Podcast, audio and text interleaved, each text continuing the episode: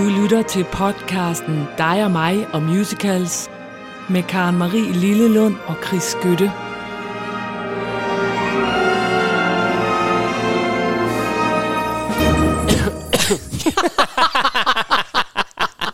Ja, Ja. men det kunne man jo nok regne ud, at du har besluttet dig for, at du skulle starte det her afsnit med at hoste. Fordi så bliver jeg nødt til at fortælle vores lyttere, at det er ikke fordi Chris bare har fået noget galt i halsen. Det er fordi han nu også har været ramt af den onde coronas. Ja, jeg, Coronas har ramt dig, men heldigvis... jeg synes, der skulle ske noget nyt i mit liv. Det synes du, og du har, øh, du har været helt nede, og vi har været bange for, Ja. om du fandtes. Ja, Men det- heldigvis så øh, fik du det så tidligt på ugen, ja. at, øh, at Er- vi er- nu er er, vi- i, i sikkerhed kan sidde her lige op til deadline og lave vores øh, musical podcast. Men altså, det har jo været det her program, der har overhovedet kunne holde mig i live. For jeg var lige ved at gå over på den anden du side. var ved at gå over på ja, den anden jeg. side. Du så lyset og tænkte, Ja, skal jeg gå jeg. derhen? Ja. Men det, der så holdt dig tilbage, det var jo dig og mig musicals. Og måske også den forpligtelse, du har i dag. fordi du er jo også et ordentligt menneske. Du Ja. har tænkt, det kan jeg ikke, for lige netop i denne uge, der er det jo mig, der skal overraske Karen Marie. Ja, og ja. det gjorde jo ikke mit sygdomsforløb nemmere.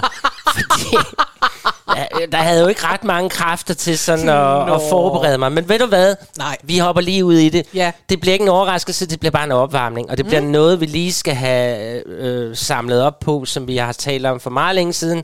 Netop det, at øh, Steven Spielberg jo kom ud med en West Side Story-film, Ja. som vi begge to var meget begejstrede og glæder os til. Og som har været ude i Danmark jo. Og måske stadigvæk er det. Ja, den er her stadigvæk. Nogle steder, ikke? Nogle Men steder, for den nåede lige at få premiere. Det er december, og så lukkede det helt ned. Ja. Og så nåede jeg lige inden jeg blev syg og kom ind og se. og det var bare en fantastisk vidunderlig oplevelse, som du skal give dig selv. Ja. Og så få gjort, for jeg ved, du har ikke set den endnu. Nej. Du skal se den, Ja. øh, især fordi det er sjovt for os, som jo er musical-entusiaster, og som jo har set den gamle udgave og har set teaterudgaven, så er det jo sjovt at se, hvad er det nye bud på den. Ja. Og det nye bud, nye bud på den er jo, at den ikke er ny, fordi han har jo ikke lavet den up to date, som vi to troede, at nu skulle vi sådan Ja, en ja, moderne nu skulle den sådan udgave. moderniseres. Er Men nej, nej, Nej, nej. det er den det har den også fået lidt kritik for, faktisk. Okay, jamen, det kunne godt være. Det kunne jeg godt forestille mig. Det var i hvert fald noget, der kom. Jeg troede også, øh, nu skal vi have det nyt. Men mig, som elsker det gamle, blev sådan set glad for den. Ja. Men altså, der er tre altså, nye ting i den, eller der er mange nye ting i den. Men en ting er, for det første, man skal se den her, fordi den filming er så smuk, så smuk, så smuk, så smuk. Yes. Helt vildt. Du skal se nogle panoreringer, der er, og nogle farver, og det er vanvittigt flot. Ja. Anden ting er, at man har faktisk lavet lidt om på handlingen, og lavet om på dialogen. Man har ikke Nå. lavet om på musikken, og man Godt. har ikke lavet om på øh, sådan orkestreringen af det heldigvis. Der er Nej, ikke det er rigtigt. Det læste jeg faktisk ja. Også et sted, ja. Der er og der ikke- troede man måske, at der var nogen, der havde sat en synthesizer ind eller noget. Det har de simpelthen ikke gjort. Ja, men den tredje ting, og grund til, at jeg vil spille et nummer fra den, Mhm. mm. der hvor jeg tude, den er jo mega sørgelig. Ja. Den er jo bygget over Romeo og Julie, så jeg spoiler jo ikke noget ved. I ved jo godt, det ender jo ikke så godt i Der er Romeo og noget med død og død på. Lige præcis. Mhm. Mm-hmm. Men det, der er helt vidunderligt, det er, at Steven Spielberg har produceret den her øh, sammen med, øh, hvad hedder hun, Rita Moreno. Mhm. Mm-hmm. Og Rita Moreno, det var jo hende, der spillede Anita i den i 1961. Åh oh, ja, i den originale. Så har man, han har fået skrevet hende ind, fordi i den, øh, i den gamle film, der er der, der ham der An- Anthony, som jo er vores held, som bliver forelsket i Maria, han får ligesom, han er kommet ud af de sociale problemer ved at arbejde hos en købmand, Ja. som er en mand i den gamle udgave, men her er det så Rita, der spiller. Rita. Ja, og Af det er så vidunderligt. I skal jo tænke på, at konen, kvinden, hun er jo altså 90 nu. Er hun 90? Hun er en 90-årig dame, som spiller den her rolle. Jeg ved ikke, hun har måske været 89 eller 88, da de filmede den, men hun er gammel. Ja. Og så har de givet hende en sang, Ja, hvor hun synger... så de har lavet ny sang. Nej, nej, Nå, det har de dog ikke. Nej. Hun får bare lov til at synge en reprise af Somewhere. Nej, hvor er det godt. Og i der, der ser man ligesom hende øh, synge det, og mens man ser sådan en flashback fra hendes liv. Og det er mega rørende. Så jeg har bare lyst til at starte programmet med, Karen Marie, at du skal høre en 90-årig Rita Moreno, som Synge alle kan huske spillede Anita i den gamle udgave. Og det er der, hvor Hollywood og alting går op i en højere enhed, og hvor det bare bliver smukt, hvor man hylder de gamle stjerner. Så skal vi ikke spille hendes sang, der hedder Somewhere? Jo. There's a place for us. Somewhere a place for us. Peace and quiet and open air. Wait for us somewhere. There's a time for us someday, a time for us.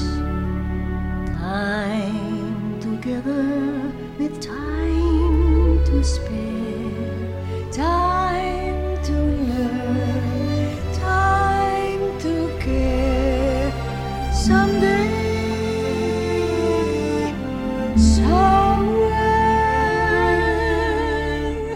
we'll find a new way of living. We'll find a way of forgiving.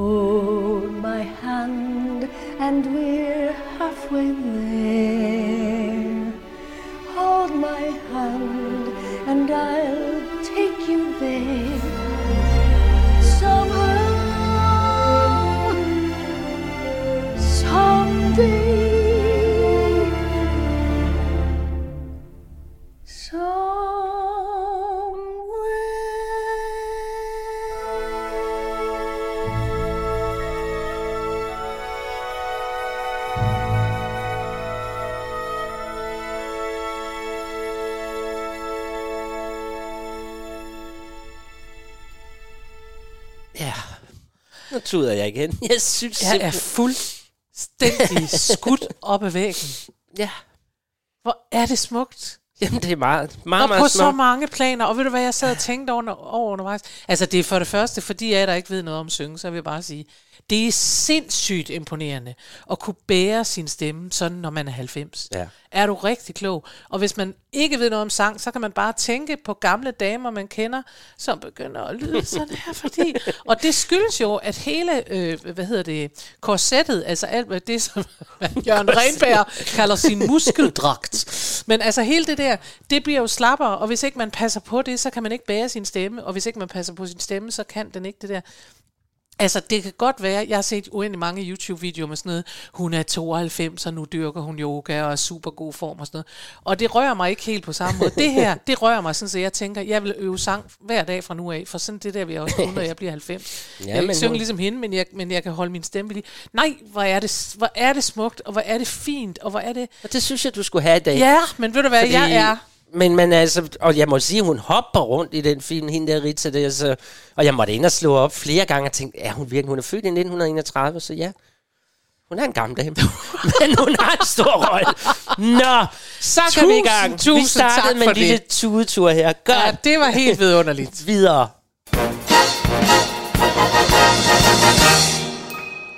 Ja. Ja, og nu skal vi i gang med Jukebox Music. Ja, min mor ringede i går. Nå. Så sagde hun, Nå Ja. Chris, jeg ved ikke rigtigt, hvad er det der jukebox musical, I laver?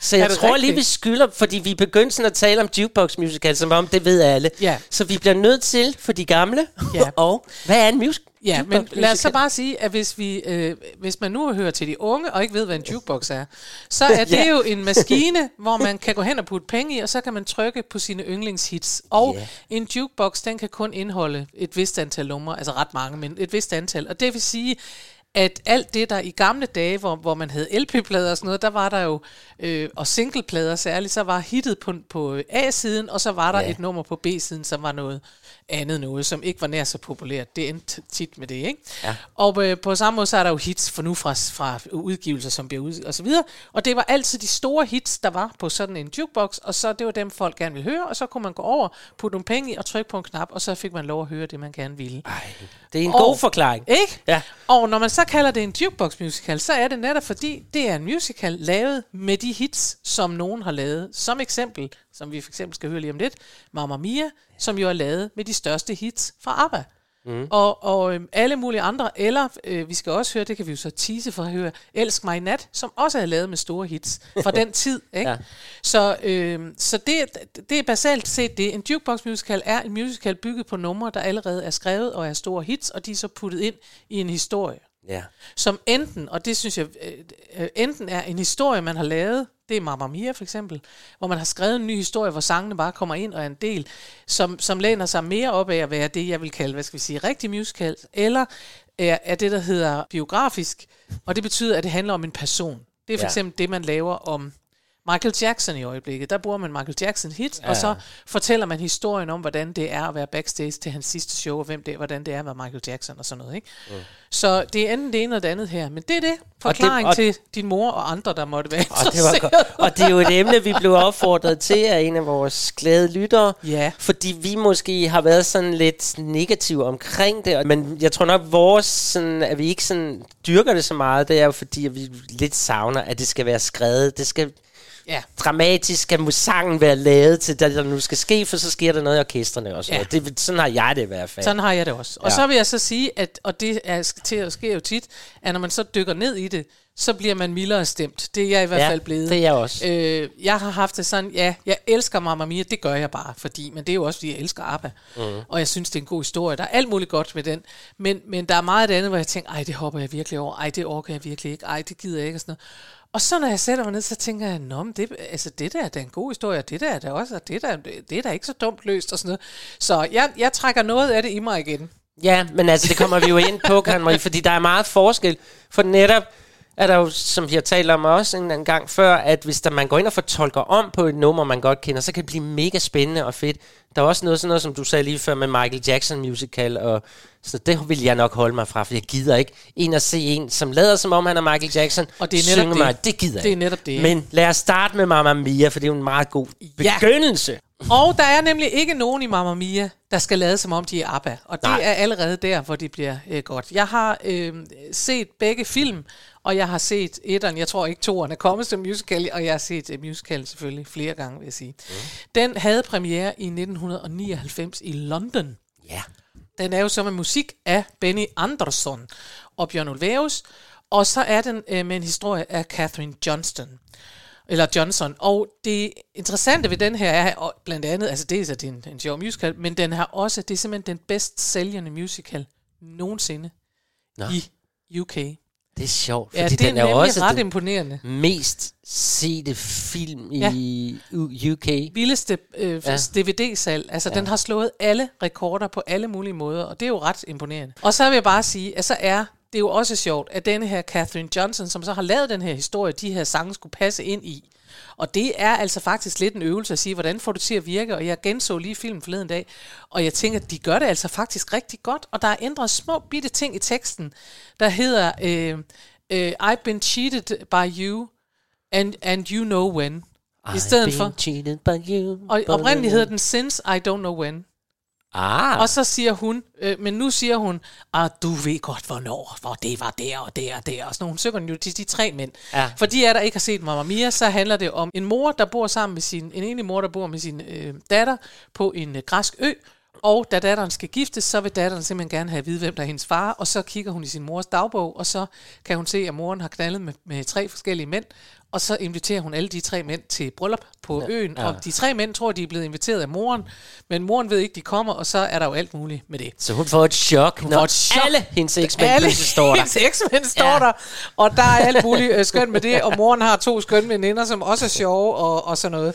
Så der, der er lagt alle mulige... Altså det er... Jeg kan bare sige, hvis man trænger til at, at se noget sommer og sol og festlighed, så skal man sætte sig ned og se Mamma Mia. Og man skal lige vende sig til den, fordi jeg har også set den både som teater. Jeg elsker den på teater. Jeg har også set den på dansk. Ja, Det var faktisk rigtig godt. Ja. Rigtig godt. Der var lidt med Anne Lindes oversættelse, men bla bla.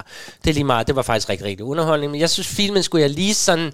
Fordi det er så overspillet i starten, så man tænker, det er simpelthen løgn. Ja. Øh, og den er jo også på top et eller andet over Meryl Streeps listen. Altså Hollywood stars pinligste roller, det er Meryl Streep, hun er kåret i den her. Men ja. når man så går med på ideen, og Ja. der vil jeg give det ret, når man Ja. lige lader filmen køre et kvarter, og tænker, okay, men så er det. Alt er solskin og unge drenge i shorts, der hopper rundt. Så bliver man bare glad i låget. Og kan jeg få lov til at lige at trække en linje til Ja. en TV2-serie, der hedder Badehotellet? Ja! For den er jo kører nu på, tror jeg, 8. sæson. Ja. Og hvad er den? Den er i hvert fald, nu er det jeg er ikke sikker på helt, at det holder i den her 8. sæson, for nu har der også været krig og sådan noget. Men ja. ellers er den solskin og overspil for millioner. Ja. Og da den lige kom, den der var jeg også en af dem, der bare, jeg tænkte, nej, jeg magter det ikke, og hvad er det for noget underligt overspillet noget? Og så sad jeg i New York i januar, og pludselig, og da de var i tredje sæson, og tænkte, åh, jeg trænger altså også til at se noget sol. Og så satte jeg mig ned, og så sker der jo det. Ja. At en halv time, en time inden, så begynder man at overgive sig og Det- tænke, "Nå, men så siger vi det.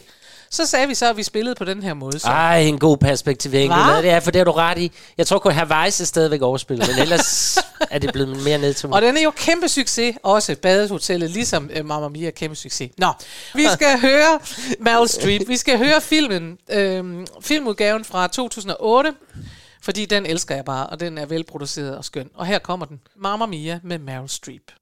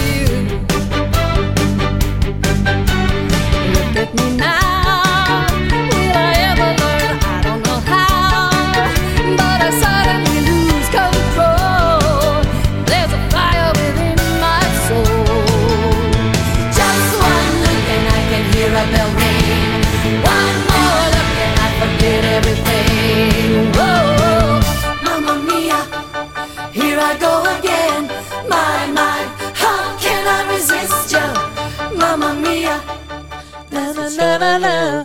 Mama, just missed you. Åh, oh, min stemme. Den bliver i hvert fald ikke 90 år. Sådan, oh. Nå, Jamen, jeg elsker bare ABBA-musik. er Jamen, jeg sagt. tror også, at der er vores lytter vil elske os i dag. Og i hvert fald nogle af dem, som er lidt mere skeptisk på musical, for i dag, der får I godt nok øh, også noget Det er andet. det. Ja.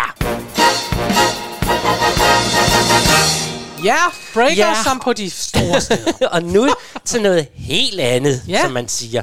For vi skal til Lazarus. Ja. Ja.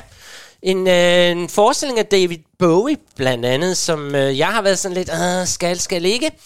Øh, og Lazarus er også, har vi taget med, dels fordi vi skal høre verdens bedste sang lige om lidt, men også fordi, at her har vi jo det der med en jukebox musical.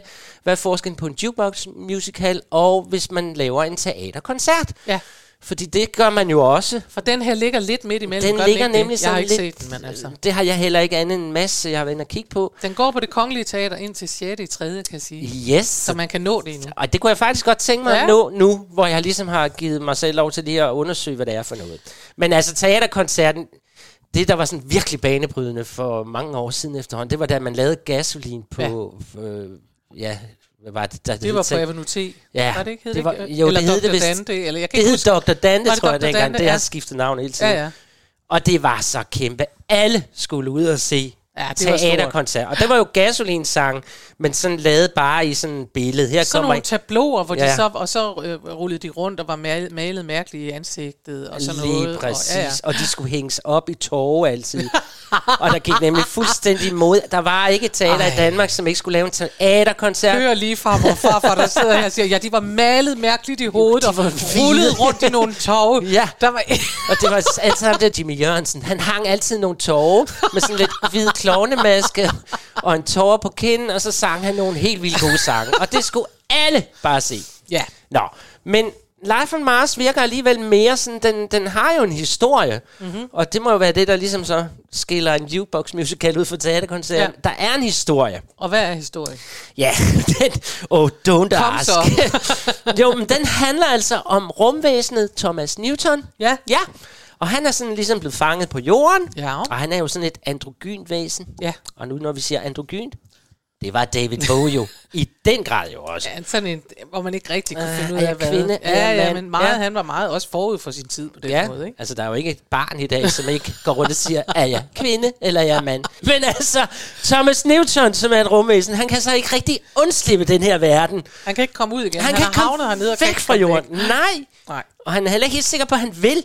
Nej. Og man ser ham sådan, øh, som der står sølet ind i gin og discount tv 6 og medicinske forsøg. Som man jo bliver i et væk. Ja, og som jeg lå i sidste uge med min corona. Nå. Det, altså, det var derfor, jeg faktisk tænkte, den her sang skal vi have med, for jeg havde det sådan, Nå. ej, kan du huske det her, inden at, at han døde, øh, hvad hedder han, øh, inden han døde Bowie, hvor der blev lavet sådan, jeg tror faktisk, da han var død, så udsendte de sådan en, hans sidste video, hvor han lå med sådan nogle klæder omkring sig, og sådan en seng og sang, oh, well, well. Nej. Det Nej, det kan jeg ikke Nå, huske, men det det, må sådan- vi da se, om vi kan finde. Det har jeg i hvert fald tænkt meget, da jeg lå Nå. der med mine dyner. Da du troede. Nå, men altså, det handler om at blive sat fri, og sætte sin sjæl fri. Mm-hmm. Og øh, ja, det kan man jo drage mange paralleller til, til at Bowie, inden han døde jo. Det her er jo hans sidste værk, inden ja. Han dør. Så den er, øh, hvad hedder det, han har skrevet den sammen med en, der hedder End- Enda Walls. Mm-hmm. Øh, historien er bygget over en gammel roman, der hedder The Man Who Fell to Earth fra 1963, mm. som så senere hen, har du fortalt mig, Marie, blev til en film faktisk med David Bowie, så den ja. Ja. var inspireret af den bog. 1976. Ja. ja. Men alt det her, bare for at sige, nu skal I høre et vanvittigt dejligt nummer, nemlig Life on Mars, som i forvejen er et af mine yndlings David Bowie-nummer. Og det bliver absolut ikke dårligere af, at vi nu skal høre Sofia Anna Caruso fra New York-opsætningen. Den blev lavet på sådan noget, der hedder Teater Workshop, som ligger i New York. Jeg ved ikke, om du har været der, men det er der, man sådan ligesom prøver nogle ting af. Ja. Og hun synger den her sang, og det er bare så rørende. Og så skal I tænke på, at I rent faktisk kan tage ind og se den på det kongelige teater. Ja. Ikke med hende. Lad os håbe, de har fundet en, der synger lige så godt. Det har de garanteret. Og så skal I desværre også, det kommer vi ind på lige senere i programmet, fordi sangene bliver sunget på engelsk, også på det kongelige teater. Og det har vi en lille diskussion om senere, vi to. Det er Så, men Her kommer øh, den. skal vi ikke høre den? Det er vidunderligt. Life on Mars. Yes.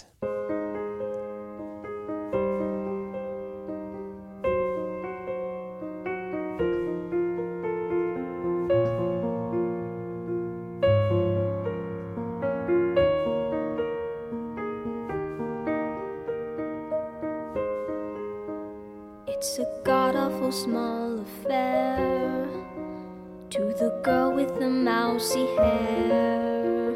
But her mummy is yelling no, and her daddy has told her to go. And her friend is nowhere to be seen. Now she walks through her sunken dream to the seat with the clearest view and she's hooked to the silver screen. But the film is a saddening bore, for she's lived it ten times or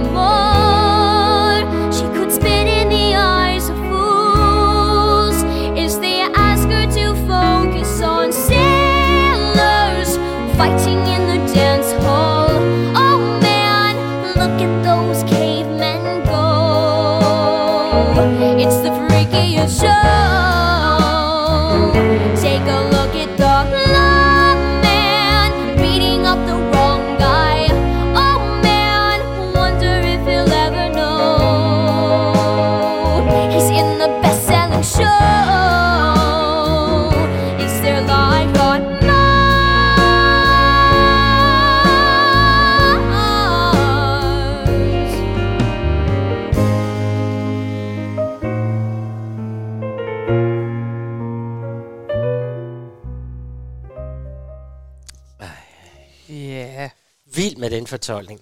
Jeg tror lige, jeg lægger den ud på vores Facebook-side, så I kan se hende i selve scenen synge den her, for det er bare vidunderligt. Nå, nu skal vi, øh, og det er jo meget sjovt, når vi nu startede med West Side Story, Mm-hmm. så skal vi nu til endnu en øh, Shakespeare og Romeo og Julie inspireret forestilling. Ja, og vi har været omkring den en gang, fordi jeg tror, jeg overraskede dig med Ja. den. Det er den, der hedder, den forestilling, der hedder Anne Juliet. Ja. Altså And, som i og. And Juliet fra 2019, og så hvor den havde premiere i, på West End. Og øh, det er den svenske popsangskriver Max Martin, som øh, jeg må bare sige, at før jeg mødte den her musical, der vidste jeg ikke, at der var en, der hed Max Martin. Og det er sikkert mig, der er ignorant, men det vidste jeg altså Nej, ikke. jeg vidste det godt. Nå, det vidste jeg ikke. Men det er hans... Øh, Nå, videre. Nå, men Max Martin, han har skrevet en hel masse numre, vi kender, øhm, og, og det, de er så blevet samlet i en musical, som så hedder Anne Juliet, og historien er lavet af David Westreed, og det er, synes jeg, en virkelig god historie. ja. Det er det, der hedder en coming-of-age musical, og det betyder en dannelsesmusical. Vi kender det bedst fra litteraturen i Danmark. En dannelsesroman, det ved man godt, det har man hørt i skolen, der var noget, der hed.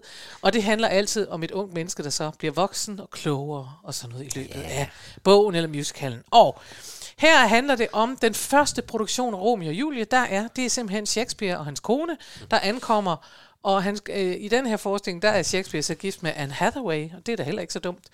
Øh, og, og der siger så konen, da hun har set det her, så siger hun, ved du hvad, jeg synes altså, det er det ikke lidt kedeligt, at Julia dør. Ja. Det er da en dårlig idé.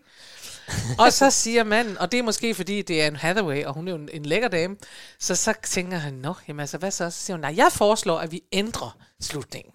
og det hører han efter, og så sker der det, at øh, så kommer man så ind i musicalen i det her, hendes forslag, om man så må sige, til hvordan Romeo og Julie i virkeligheden skal udspille sig. Ja. Og så vågner hun op og synger, Nå ja, det nummer, vi skal høre, Baby One More Time. Det er så sjovt. Og det elsker jeg bare, at man kan få sådan et nummer som Baby One More Time, som jeg vil tro ikke kan bruges til noget som helst. Pludselig så er det rullet ind i Shakespeare, hvor man tænker, du vågnede lige op, du er ikke død alligevel. Baby One More Time. Jamen altså, det synes er jeg virkelig er fedt. Det er så vidunderligt. Og så viser det sig faktisk i løbet af den her øh, forestilling, at Romeo er en værre en. Han har haft forhold til alle mulige andre kvinder og sådan noget. Jo, jo. Øh, og så sendes... Øh, Julie bliver så sendt i kloster, mm. og der skal have, have hende ud af. Og hvem, er, øh, hvem henter hende ud? Det gør jo hendes amme. Ja. Øh, der er jo en amme i Shakespeare. Ja. Øhm, og den her amme, hun er så, og det var også det, fordi nu er vi jo i moderne tid, hun er selvfølgelig det, der hedder non-binær. og det betyder for dem, der ikke ved, hvad det er, altså hun ikke har besluttet sig til, hvad for et køn hun er. Det er faktisk lidt sjovt. Jeg kommer lige til at tænke på, det er noget helt andet, eller det er ikke noget helt andet. Der er ikke ret mange, der tænker over, i faktisk i det oprindelige Shakespeares oplæg, eller i Ja. stykket. Mm. Julie, ved du, hvor gammel hun er? Nej. Hun er s- 13? Ja. Det tænker man ikke over, ikke? Nej. Fordi Julie ikke, altså det er jo kriminelt nærmest, ikke? Ja. Der bliver sagt i stykket, af, af, jeg ved ikke, om det er Armen, der siger det, eller moren, der siger, ja, hun er jo ikke fyldt 14.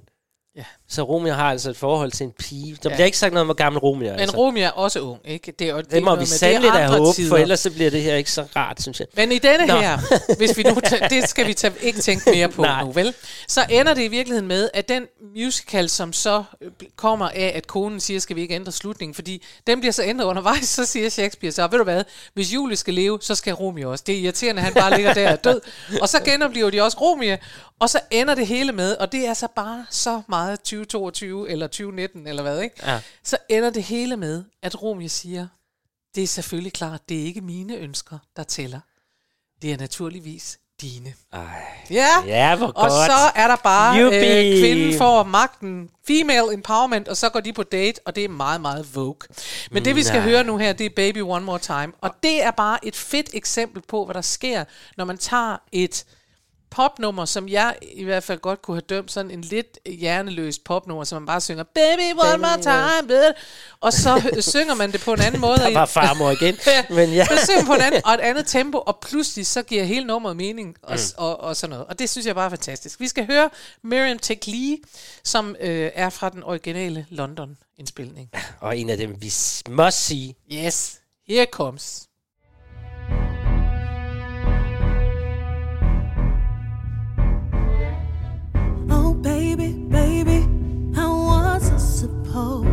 to know that something was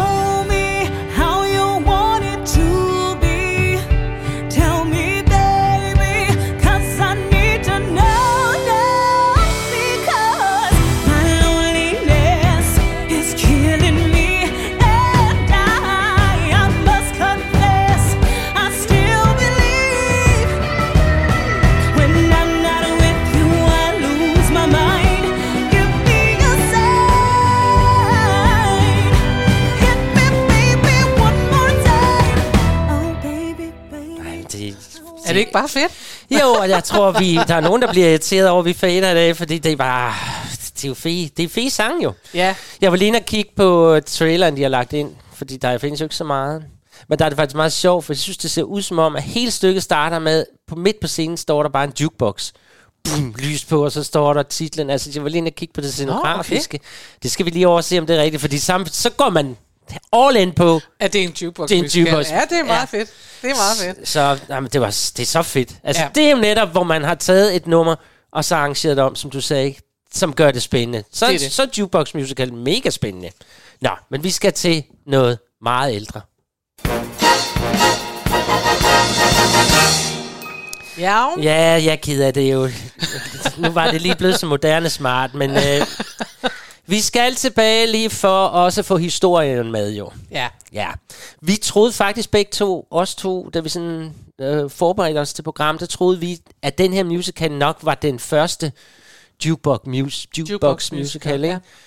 Øh, men det er det så ikke helt. Den første, man siger, er den første jukebox musical i verden, det er faktisk uh, Tiggeroperaen af Brecht, som man kan tage ind og se på Odense Teater lige nu. Ja. Øh, men vi skal selvfølgelig have Crazy for You. Kæmpe øh, øh, forestilling, hvor man netop har taget Ira Gershwin og George Gershwin bedste, bedste musik ja. og lavet til en forestilling. Og den, øh, det er jo den der historie om, om Bobby, der drømmer om at være danser, men han er ude af en rig familie, og de vil hellere have, at han skal være forretningsmand. Og så bliver han sendt ud på prærien for at lukke et teater, og så møder han Polly, som han bliver forelsket i, Ja. og bilder hende ind, at han er en teaterdirektør, og bla bla. Det, der jo netop også nogle gange er kendetegnet ved jukebox musicals, det er, at det er sådan nogle historier, hvor man siger, så kommer de hen, og så var der på prærien, og så skete der det. Og sådan noget. altså fordi, Ja. at det er også nogle historier, der er lavet, for at man kan få proppet alle de bedste melodier ind. Ikke? Altså, I jukebox musical er det jo som regel, eller ikke, der- det er jo som hovedregel, det, at det er musikken, der er udgangspunktet. Man ja. har musikken, og så skal man lave en historie, der passer til det musik, man har. Ja. Hvorimod, hvis man skriver en musical, så skriver man jo, øh, gætter jeg på, sådan løbende, uden at jeg nu har nogensinde har skrevet en, men alligevel. Jeg talte faktisk med en af mine veninders mand forleden dag, og så sidder vi og taler om det her med jukebox musicals, og så siger han, jeg har da engang set en, og jeg kan ikke huske historien, det var noget med en masse lyserøde damer, der kom ud af en bil, og så fordi, at vi har talt om det, så sagde jeg til ham, det var crazy for you. Nå, siger han, ja, det var, det var vist Gershwin, ja, ja, det var det, og Ja. det siger lidt om, at man kan sige, det er ikke historien, der har gjort det største indtryk. Han kunne bare Nej. huske, at han kunne virkelig godt lide musikken. Ja. Fordi den kendte han. Og det er jo det, det kan nogle gange godt blive lidt pjattet. Det bliver altså lidt Og pjattet nogle Crazy for You, jeg tror, den har været op på det nye teater flere gange, fordi det er sådan en, tag dit pæne tøj på, drikke et glas champagne, gå ind og få en hyggelig Ja. oplevelse med masser af dans og sang og sådan Gå noget. glad ind og gå glad og ud igen. Ikke? Ja. Altså. Og nu skal vi have et nummer, der bare er glad, og det er den, der hedder I Got Rhythm. I, da, da, da. Som har været med i, jeg ved ikke hvor mange film og forestillinger, men den Ja. er også med i Crazy for You. Ja. Øhm, så den synes jeg bare, vi skal høre, fordi vi også lige skal tage det, lige skulle have en snak omkring, hvordan startede det hele jo. Ja. Yeah. Så, så lad os tage det lidt for øvrigt mærke til, fordi da Ara skulle lave teksten til den her sang, det var faktisk ikke sådan, det var, det var svært. Nå? Fordi, jamen altså, der blev knoklet med den tekst, fordi der, der er så meget rytme i den. Ja. Så læg mærke til, så, Så, så, så det, I got rhythm. ja. Og det rimer jo ikke på rhythm. rhythm. Det rimer jo ikke på noget som helst. Og hvis I lægger mærke til, så er der ikke noget rigtigt, der rimer i den her. Der er nogle ganske få steder, hvor der er rim, for ellers, altså der, der blev bare givet op og sagde, okay, bare nævn nogle ting. Kom. Jeg, jeg har rytme, jeg har musik, jeg har min My man. man. My man, men der er Ja. ikke noget, der rimer, ud over lige to steder. Øh, der, der kan Det skal vi da lytte til. det Godt. synes jeg lige skal lægge mærke til. Her kommer den. Værsgo.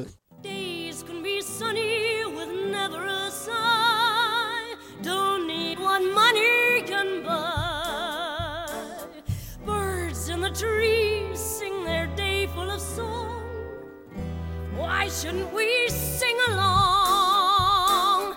I'm chipper all the day, and happy with my lot.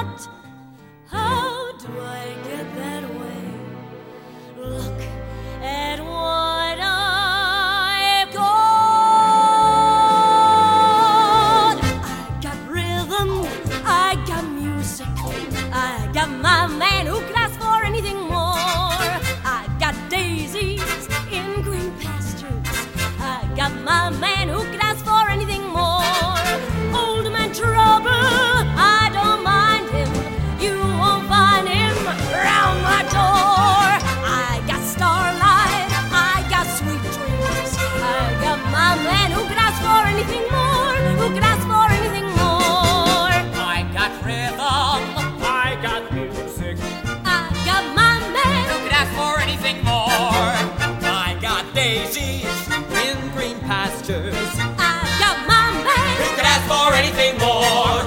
Old man trouble, I don't mind him. You won't find him hanging around the front or back door. I got starlight. I got sweet dreams. I got my man who could ask for anything more. Who could ask for anything more? Bum, det var ikke engang fatning. Det var bare, jeg tog lige af den.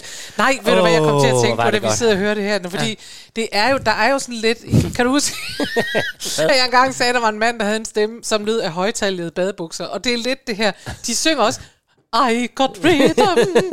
og det minder mig simpelthen om, at min gamle mor engang var med i noget, der hed Operettekoret i Aalborg. Ja. Og det var netop farmor og farfar, der sang rytmisk. Og der, sang, der ville de have sunget I got rhythm, I got my man who could ask for anything more. Der er altså ikke meget Lo, lo, lo, lo. Nej, Nå, det, men der bliver jeg lige taget tilbage til en tid, som jeg ikke er sikker på findes mere, altså hvor man simpelthen sang på den der måde. Da, Men det var- Da, da, det var dejligt at høre det nummer. Ja, Det var lidt dejligt. det er det var en klassiker. Og det er rigtigt nok. Altså man kan godt forestille sig, at man kommer ind for et glas champagne og ser en masse pæne kostymer og nogen, der synger I got rhythm. Og det rimer. Altså jeg talte faktisk kun et sted, hvor det for alvor rimer. Jamen, der, Og det er i begyndelsen, hvor hun synger, I've got a lot, I, øh, et eller andet, jeg er helt, og lot, og så siger hun, I'll tell you what I've got. Der er et øh, rim, der gør, siger Gudung Jamen, der er to. Der er more, som rimer på door, og så er der mind him, som rimer på find him. Uh. Jeg har undersøgt det. Det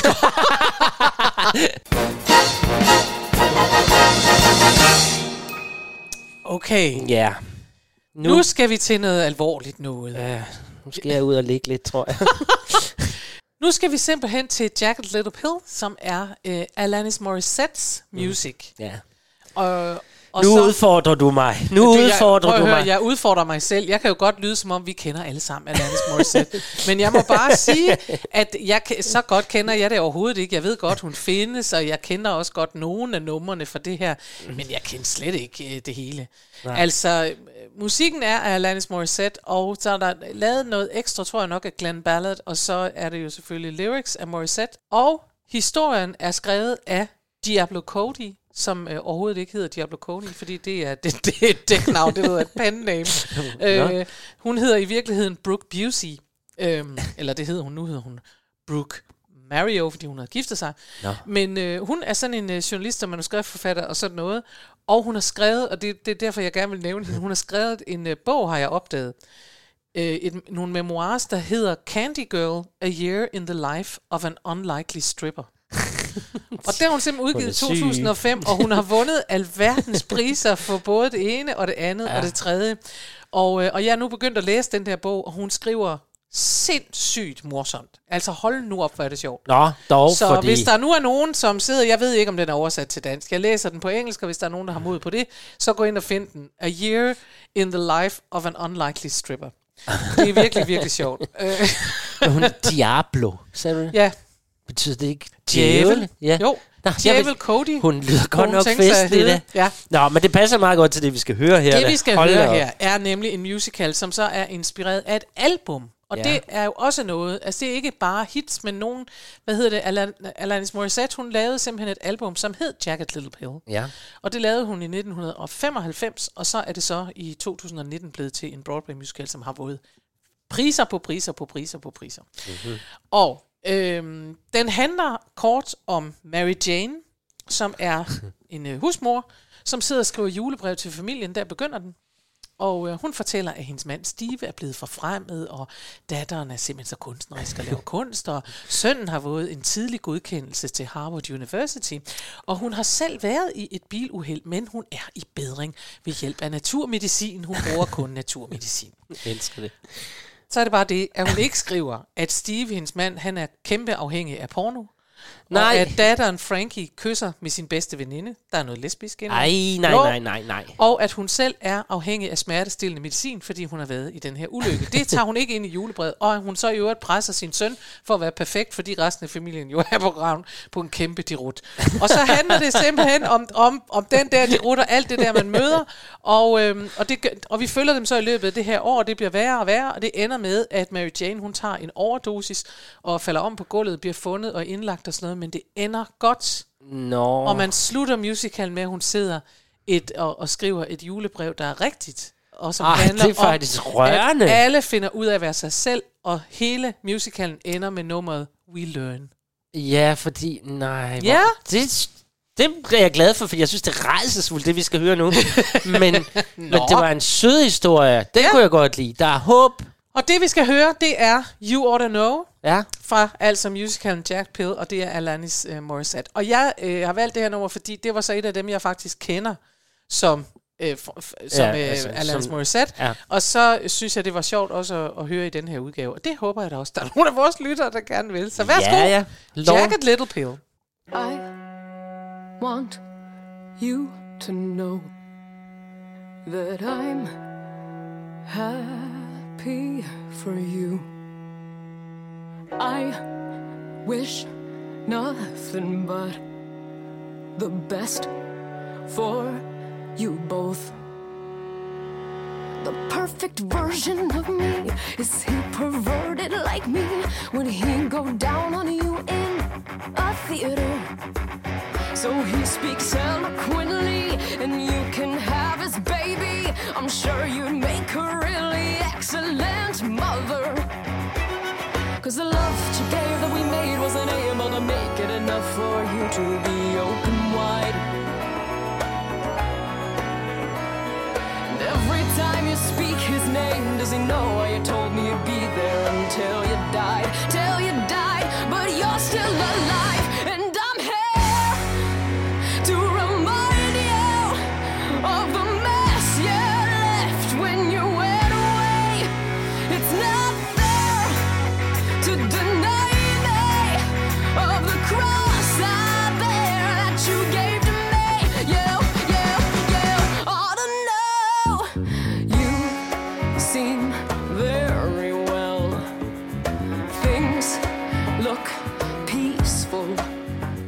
Ja, så lukker vi for den. Nej, men der, altså, jeg, øh, jeg synes, at vi skulle forberede os. Der, jeg orkede simpelthen ikke at høre det igennem. Men faktisk, når jeg så sidder her med dig i din Ja. ramme, så tænker jeg, nå ja, okay, så skal jeg jo ikke... Det, det var, jo, det, men jeg, Altså, tror ikke, jeg, jeg, jeg tror ikke, jeg gider se det. Jeg er så ikke sikker på, at du kan komme til det, for den er lukket ned Ja, på grund af coronavirus det var godt. endnu en gang. Ja. Omikron er kommet og taget sine ofre. Men sjov historie, og hende der Lauren Patton, som synger det, det, det gør hun jo godt. Jamen altså, jeg synes, det er, øh, jeg synes, det er fedt, og jeg er øh, som sagt ikke sådan en kæmpe øh, Alanis vi Morissette-fan, så derfor så kan jeg ikke øh, sidde og sige, åh ja, det her nummer kender jeg øh, virkelig godt. Øhm, så, så det synes jeg er fedt at høre i en, en øh, ny udgave. Så ja. ja, den skulle I have med. Jamen. Prisvindende kæmpe ny Jagged Little Pill. Ja, så, ja, vi- vi skal videre. Tag det hele. Men vi skal lidt ned på jorden igen, i hvert fald ned på den danske jord. Ja, vi skal hjem. Vi skal hjem, og vi skal til forestillingen Elsk mig i nat. Jubi! Den har premiere 16. marts på Scandic Falconer. Repremiere. Ja, repremiere. Og den er jo selvfølgelig repremiere, fordi det kan jo ikke andet blive en cash cow og en kæmpe succes, når man tager alle mulige 80'er hit med blandt andet Thomas Helmi og Rock Casino og Knacks og Lis Sørensen og Sebastian og knaller alle de gode hits ind på en scene, får lavet en historie, så kører det. Ja, men jeg er nødt til at sige, at jeg synes, det er lidt mærkeligt, at vi er sure, for det kan vi godt være. Altså, vi er sure, når de laver cash cows i Danmark, men vi sidder alligevel... Der var ingen af os, der sagde cow, da vi lavede Mamma Mia. Og der vil jeg bare sige, forskellen er altså ikke så stor. Du tager noget, som er kæmpe populært, noget, der gør musik, der gør folk i godt humør, fordi de kender det, og så laver du en historie, der passer til. Det er jo jukebox musical. Ja. Og det bliver ikke mere forkert og cash cow-agtigt og åh, onde penge, penge, Nej, fordi det, det bliver lavet på dansk. Det, Det er vil jeg gerne nok, lov at det sige. bliver- Og det her er ovenikøbet dansk musik, hvilket jeg synes mm. er meget dejligt. For det betyder jo, at der ikke er det der skift imellem det ene og det andet. Ja. Og jeg vil gerne lige nævne noget med det der med noget, for jeg har jo lavet noget research til vores program. Uh, Men det har jeg, fordi vi jo tit har siddet her og snakket om, mm. at vi synes, det var irriterende ved jukebox musicals, at så talte de øh, dansk, og så sang de på engelsk. For eksempel til Bodyguard, ja. hvor de talte dansk, og så skulle de så synge på engelsk, og det synes vi var irriterende. Ja, og det er mega her om i marts, der kommer der jo simpelthen en premiere på She Loves You, Ja. som er Beatles musical som bliver produceret af Mikkel Rønner, som jeg kender fra gamle dage. Og derfor så skrev jeg til Mikkel Rønner, fordi jeg tænkte, Gud ved, for jeg kunne, for, jeg kunne se på nogle af de klip, der er lagt ud fra, fra uh, She Loves You, at, uh, at de synger på engelsk. Ja. Og så tænker jeg, nu vil jeg simpelthen finde ud af, om det er noget, man bevidst gør, eller det er, fordi man ikke må oversætte, eller hvad er årsagen til det. Og det skrev jeg så, og da han svarede mig heldigvis øh, så hurtigt, så jeg kunne nå at få det med her, og det, uh, tak for det, Mikkel, mm. øhm, og skrev, at i forbindelse med, med She Loves You, så er det simpelthen forbudt. Man må ikke oversætte Beatles-sang, så det var det. Nå, Det må man ikke. Øh, og så skrev han øh, så yderligere, og det var jo øh, dejligt, at han gjorde det, så skrev han, at øh, de så heller ikke havde lyst til det. Ej. Og det var lidt fordi, tror jeg, altså det var i hvert fald det, han nævnte, at oversættelsen af Mamma Mia, der synes han øh, og, og hans hold, at der var magien gået noget af, da man så oversatte de der Mamma Mia-sange til dansk. Ja. Øh, jamen, det var altså, deres... Anne, det var øh, Anne Lene, der gjorde det, og hun fik på puklen for det, men det var også okay. Altså, det var i hvert fald, øh, det er i hvert fald argumentationen, og, øh, og så skrev han, og det er meget sjovt, så skrev han samtidig, for jeg tænkte, ah, du, du har det også lidt med, med jukebox musical, så skrev han, og vi, det er jo selvfølgelig en jukebox musical, men vi øver os virkelig i at, at prøve at få vores historie til at passe sammen, så det ikke føles som en jukebox Ja. musical. Og der grinede jeg lidt, fordi jeg tænkte, at Mikkel, tror jeg, har det i virkeligheden ligesom os, at han synes også, det er vigtigt, at en musical er båret af sin historie og, og, en, og er musikfortælling Ja. mere end det bare er, nu skal I bare høre en masse hits for skøde, ikke? Men, Men, øh, men det var, ja, fordi, altså, jeg synes virkelig, det er irriterende, når de skifter til et andet sprog. Altså, men det, nu er jeg heller ikke, det ved vi jo alle sammen, jeg er jo ikke verdens bedste engelsk taler og forstår engelsk så godt, eller det gør jeg, men, men det irriterer mig, de gjorde det inde på det kongelige, da de lavede cabaret, det kom helt bag på mig, for den Nå. må man saksus med dig godt. den er oversat for Den er oversat 100 mange gange, ja. men så lavede man den på det kongelige, hvor man talte dansk, men sang sangene på engelsk. Altså, det var så redselsfuldt, og jeg har også oplevet det på gasværket med, jeg tror, det var Jesus Christ Superstar, hvor man også talte på dansk, men så slog over i engelsk sang. Fordi jeg ryger ud af handlingen. Ja. Altså, det er mega ja. mærkeligt. Ja. Nå. Men jeg synes også, det synes jeg også er, er noget mærkeligt noget, men jeg kan samtidig godt se, og det må jeg bare bøje mig for, jeg kan godt se argumentet, både når vi snakker Bodyguard for eksempel, ja. at de sange er så kørt ind, altså vi kan dem. Og jeg kan godt se fidusen, når vi snakker øh, Beatles-sang. Nu, nu må man så slet ikke gøre det. Nå. Men jeg kan også godt se det, fordi jeg tænker, "Men det er jo rigtigt nok. Altså, she loves you, yeah, yeah. Ja. Altså, hvad skal vi så synge med på? Altså, de ja. sidder jo, det er jo et, et bagkatalog for de fleste du af skulle os. oversætte Yesterday. Ja. I for Og i går. I går. Tænk i går. ja. Jamen, og med Whitney Houston, da vi så den, hvilket jeg også synes var lidt irriterende, men, men der kan jeg bedre, fordi det handler om Whitney Houston, og hun sang dem jo sådan. Ja, det kan der være noget om, og det er nemlig sværere at få dem til at være handlingsbærende, når man ikke kan oversætte dem. Men altså, jeg siger i hvert fald, øh, jeg synes, vi skal sige tak til Mikkel for, at han skrev tilbage til os, og nu ved vi, at man må simpelthen ikke oversætte Beatles. Nej. Så så var der ingen mulighed for det. Okay, så ved vi det, inden vi kommer. Og så kan vi jo så sige, elsk mig i nat. Ja, det der er har jo så i ikke været behov for at oversætte, og Nej. det er jo det gode ved det.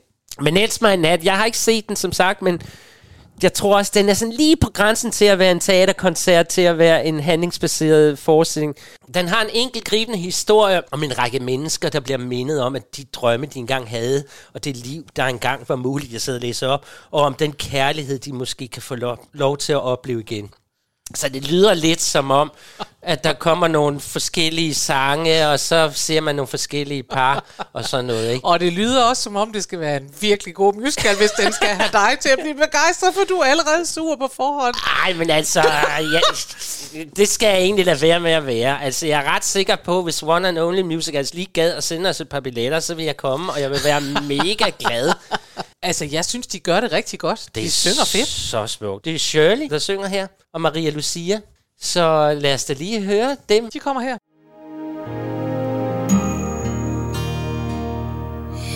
er så stille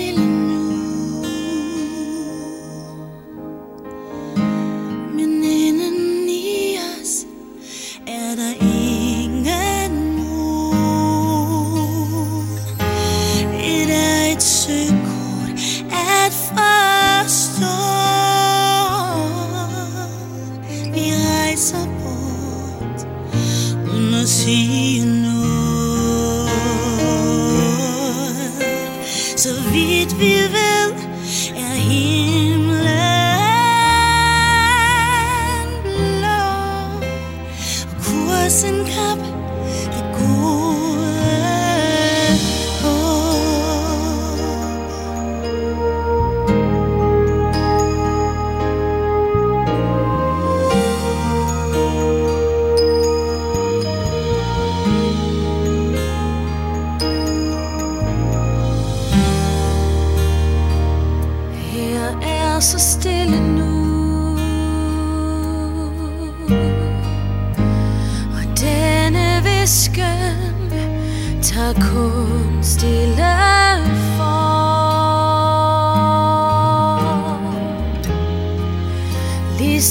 stillhed før en storm Er sikker på.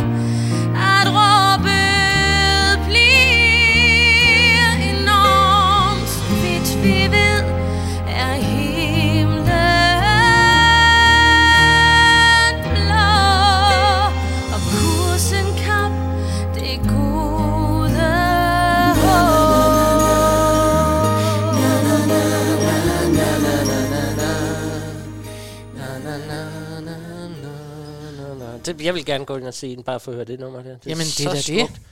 Det er virkelig smukt. Det var godt. Ja. Og nu skal vi videre. Vi skal tilbage til USA. ja. Vi skal til en af de helt store stjerner, som har været med i uendelig mange år, nemlig Cher. Yeah. Ja. Og det, der er vidunderligt ved det her, det er, at Cher ligesom jo er Cher på alle måder. og Det vil sige, at hendes show, det hedder heller ikke et musical, det hedder ikke Cher the Musical, det hedder naturligvis The Cher Show. Ja. Den havde Broadway, Broadway premiere i 2018, og musikken er Chers hit, og historien er skrevet af Rick Ellis, og det handler om Cher. Så det er sådan en af de her biografiske nogen, som øh, også ligner den Tina Turner, vi havde i sidste afsnit, mm-hmm. og, øh, og som ligner Michael Jackson, og som ligner Whitney Houston, øh, Bodyguard, som vi var inde at se. Den handler simpelthen om Cher. Ja. Og hun begyndte, og det vidste jeg på en måde godt, og så alligevel ikke, vel? Hun begyndte sin karriere som den ene halvdel af et øh, musikalsk showpar.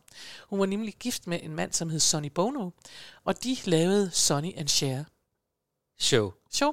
Ja, ja, det, nå, det, nu kigger jeg sådan lidt. Det, det vidste jeg nu altså godt. Ja, det siger Marie. du. Jo, har det siger du, men vi ved, at du... jeg har set disse show med Har du det? stor fornøjelse. Okay. Og det er sjovt at se hende. Hun står sådan helt langhåret, Ja. smuk, høj dame. Ja, ja. Slet ikke den der fuldstændig meget ude share, vi kender i dag. Det kørte så fra 64 til 74, ja. så du har allerede fra begyndelsen været en, der helst ville se noget af det gamle. Ja, Øh, for der var du lige knap nok født, ikke? ja altså, men, men jeg har altså set... Jamen, det er fair nok. Ja. Og, øh, og der har hun så lavet med, med Sonny Bono der, og så går de fra hinanden, og han er en værre en, og det er også irriterende. Og så i 80'erne, så beslutter hun sig for, at hun hellere vil spille film. Og det kommer hun så til. Altså, hun laver alt muligt. Blandt andet spillede hun i 87 film med Nicolas Cage, som er, jeg kan simpelthen ikke huske, jeg tror, den hedder Bitter Måne på dansk, ja, eller ja, noget. ja, lunefuld måne. Lunefuld måne, ja. Den hedder Moonstruck øh, ja. På, øh, på engelsk. Og der vandt hun simpelthen en Oscar for bedste skuespillerinde. God film. Jamen, altså, det er en fed, fed film. Skøn film.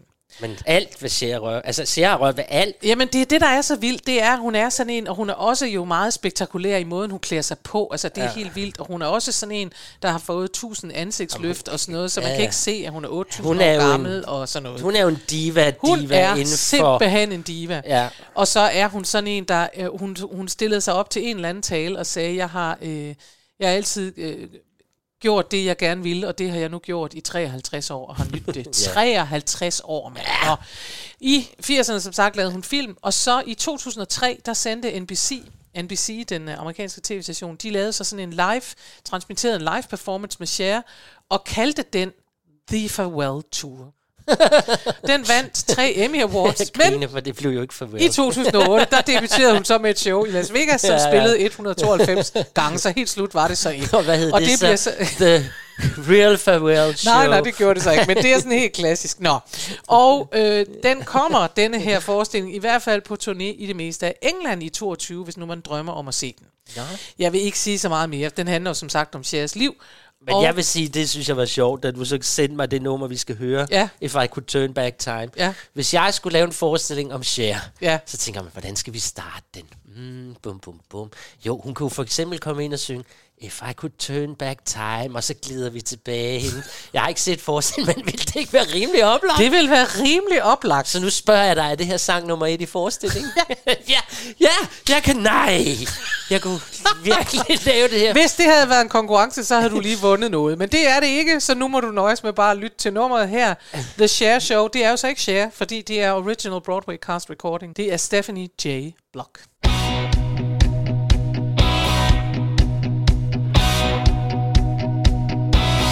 If I could turn back time, if I could find a way, I'd take back those words that hurt you and you'd stay. I don't know why I did the things I did. I don't know why I said the things I said. Pride's like a knife, it can cut deep inside. Words are like weapons, they wound sometimes. I didn't really mean to hurt you. I didn't want to see you go. I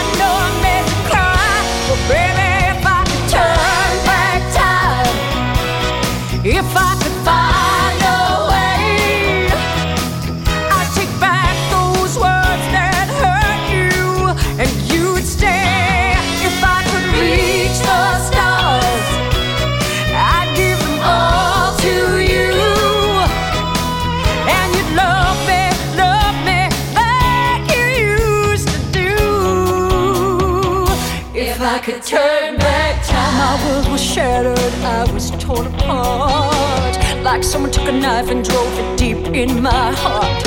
You walked out that door, swore that I didn't care. But I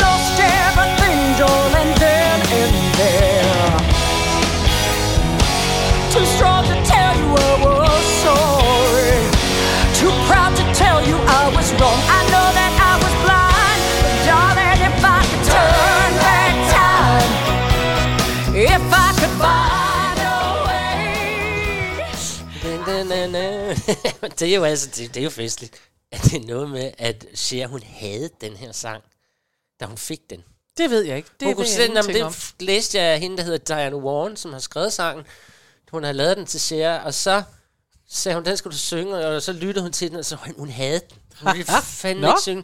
Og hun sagde, vil du ikke godt synge, når hun tvang hende ind i studiet, og hun, måtte, hun siger, at hun måtte simpelthen holde fast i Chers ben, så hun ikke skred ud af studiet. og Cher, hun stod og råbte, fuck you bitch, og lad mig være. Nej. Og du, det går ondt i mine ben, og lad mig... Altså, hun er jo ret vild. Men det lyder da også vildt, at man sidder og holder fast i nogens Ja, men ben. det har sikkert også været i sådan en veninde, men hun var sådan, fuck you, det vil jeg ikke, jeg hader den. Og da hun så havde sunget den ind, så har hun så sagt, hmm, okay, maybe I like it. Okay, Ja. det er ægte diva, det må vi sige. er ægte Og herhjemme diva-historier. synes vi, det er vildt, når Gita Nørby siger, flyt den store mikrofon. De har aldrig mødt Cher. Nej. Ej, Nå. nu er vi igennem. Ja, vi er, og du er stadig i live. Ja, men det, det, det har været en forkølet udgave af Chris, ja. vi har haft i dag. Men du er i bedring, og det er dejligt. Vi vil det gerne giver i hvert beholde fald dig. energi. Og det gør også, at vi øh, tør at satse på, at du er her stadig i blandt nu os i gerne. næste uge. Ja, det håber Og jeg. derfor så skal vi jo lige nu tale om, inden vi går til vores sidste nummer, hvad vi skal i næste uge. Uh, vi skal Ja. reach the stars. Det Ja. sang Cher jo også om. If I can. Det er nemlig sjovt, fordi ja. sådan en som Cher, som jo absolut er en kæmpe stjerne, hun har jo vidst det siden hun var fire eller fem, ifølge rygtet. Ikke? Man ja. ved aldrig, om det er noget, der så er blevet lavet siden. Allerede da hun gik i børnehaveklasse, vidste hun, at hun ville være stjerne. Men ja. det har Cher simpelthen vidst, at hun ville helst stå i midten og helst øh, forrest. Men det er jo også bare fedt at kunne sige, når man så er blevet det, ikke? For Ja, jeg det er da klart. også, siden jeg var fem, Ja. og jeg skal være stjerne. Det- Jeg kæmper stadigvæk. Men næste gang, der skal det handle om I Wanna Be a Star. ja, Ikke? det er det. Det er X-Factor-tider. Hvor alle gerne vil være stjerner, og øh, det vil vi så også her i Die My Musical. Vi finder i hvert fald dem, der gerne vil. Ja, det Ja. glæder vi os til. Det er vidunderligt. Men nu Men. til nogle andre stjerner. Jersey Boys, Yes. øh, som jo også er en jukebox musical. Ja. Altså, den handler jo om øh, Four Seasons, øh, en gruppe fra, ja, det er vel hvad, 60'erne og 70'erne, øh, som har lavet simpelthen så vanvittigt mange store hits. Mm-hmm. Og det er sådan en gruppe, der består af en, der hedder Bob Gaudio. Øh, de var to, og så er der sådan blevet udskiftninger i trommer og guitar, sådan, som der jo tit sker i band. Men han gik i hvert fald i, i 2000, der gik ham her Bob Gaudio så netop til et forhold, eller et, foreslog, at man skulle lave en musical med nogle af deres sange. Han synes, de, deres sange var oplagt til at få lavet en jukebox musical. Ja. Og den blev så taget op af, en, af nogen, der hed Brickman og Ellis. Og øh, de finder hurtigt ud af, da de begynder sådan at grænske lidt i den her gruppe, så finder de ud af, jamen jeg har jo historier nok i, at vi laver en historie om jer. Ja. Alt det, I har været igennem. Og den skal med i dag også, fordi at det her nummer er jo et nummer, jeg virkelig elsker. Også jeg. Øhm, og jeg må indrømme, for det der har vi jo hørt tit, men jeg har faktisk aldrig tænkt over, hvem sang det og sådan noget. Mm-hmm. Og jeg var heller ikke klar over, at det var med den her Jersey Boys forestilling. Nej. Men det er et super godt nummer at gå hjem på. Ja. Øhm, så skal vi ikke bare høre den? Jo. Øh, og den er så taget fra The Original Broadway, Broadway Cast Recording fra 2005, og vi skal høre John Lloyd Young. Yes. Så ja, Can't take my eyes off you. I can take Chris. my nose on you. God bedring også Ja, til alle tak. jer derude, der måtte have det. Ja. Øh, der er corona noget eller andet i slås med. Vi lyttes ved i næste uge, og vi glæder os allerede. Jeg glæder mig også yes. til at komme som en frisk Chris næste gang. Hurra. Hurra! Tak for i dag.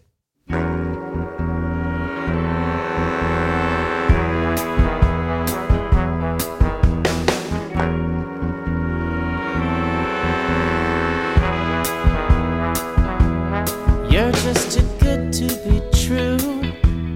Can't take my eyes off of you. You'd be like heaven to touch. I wanna hold you so much. At long last, love has arrived. And I thank God I'm alive. You're just too good to be true. Can't take my eyes off of you. Pardon the way that I stare. There's nothing else to compare. The sight of you leaves me weak. There are no words left to speak. But if you feel like I feel, please let me know that it's real. You're just too good to be true. Can't take my eyes off you.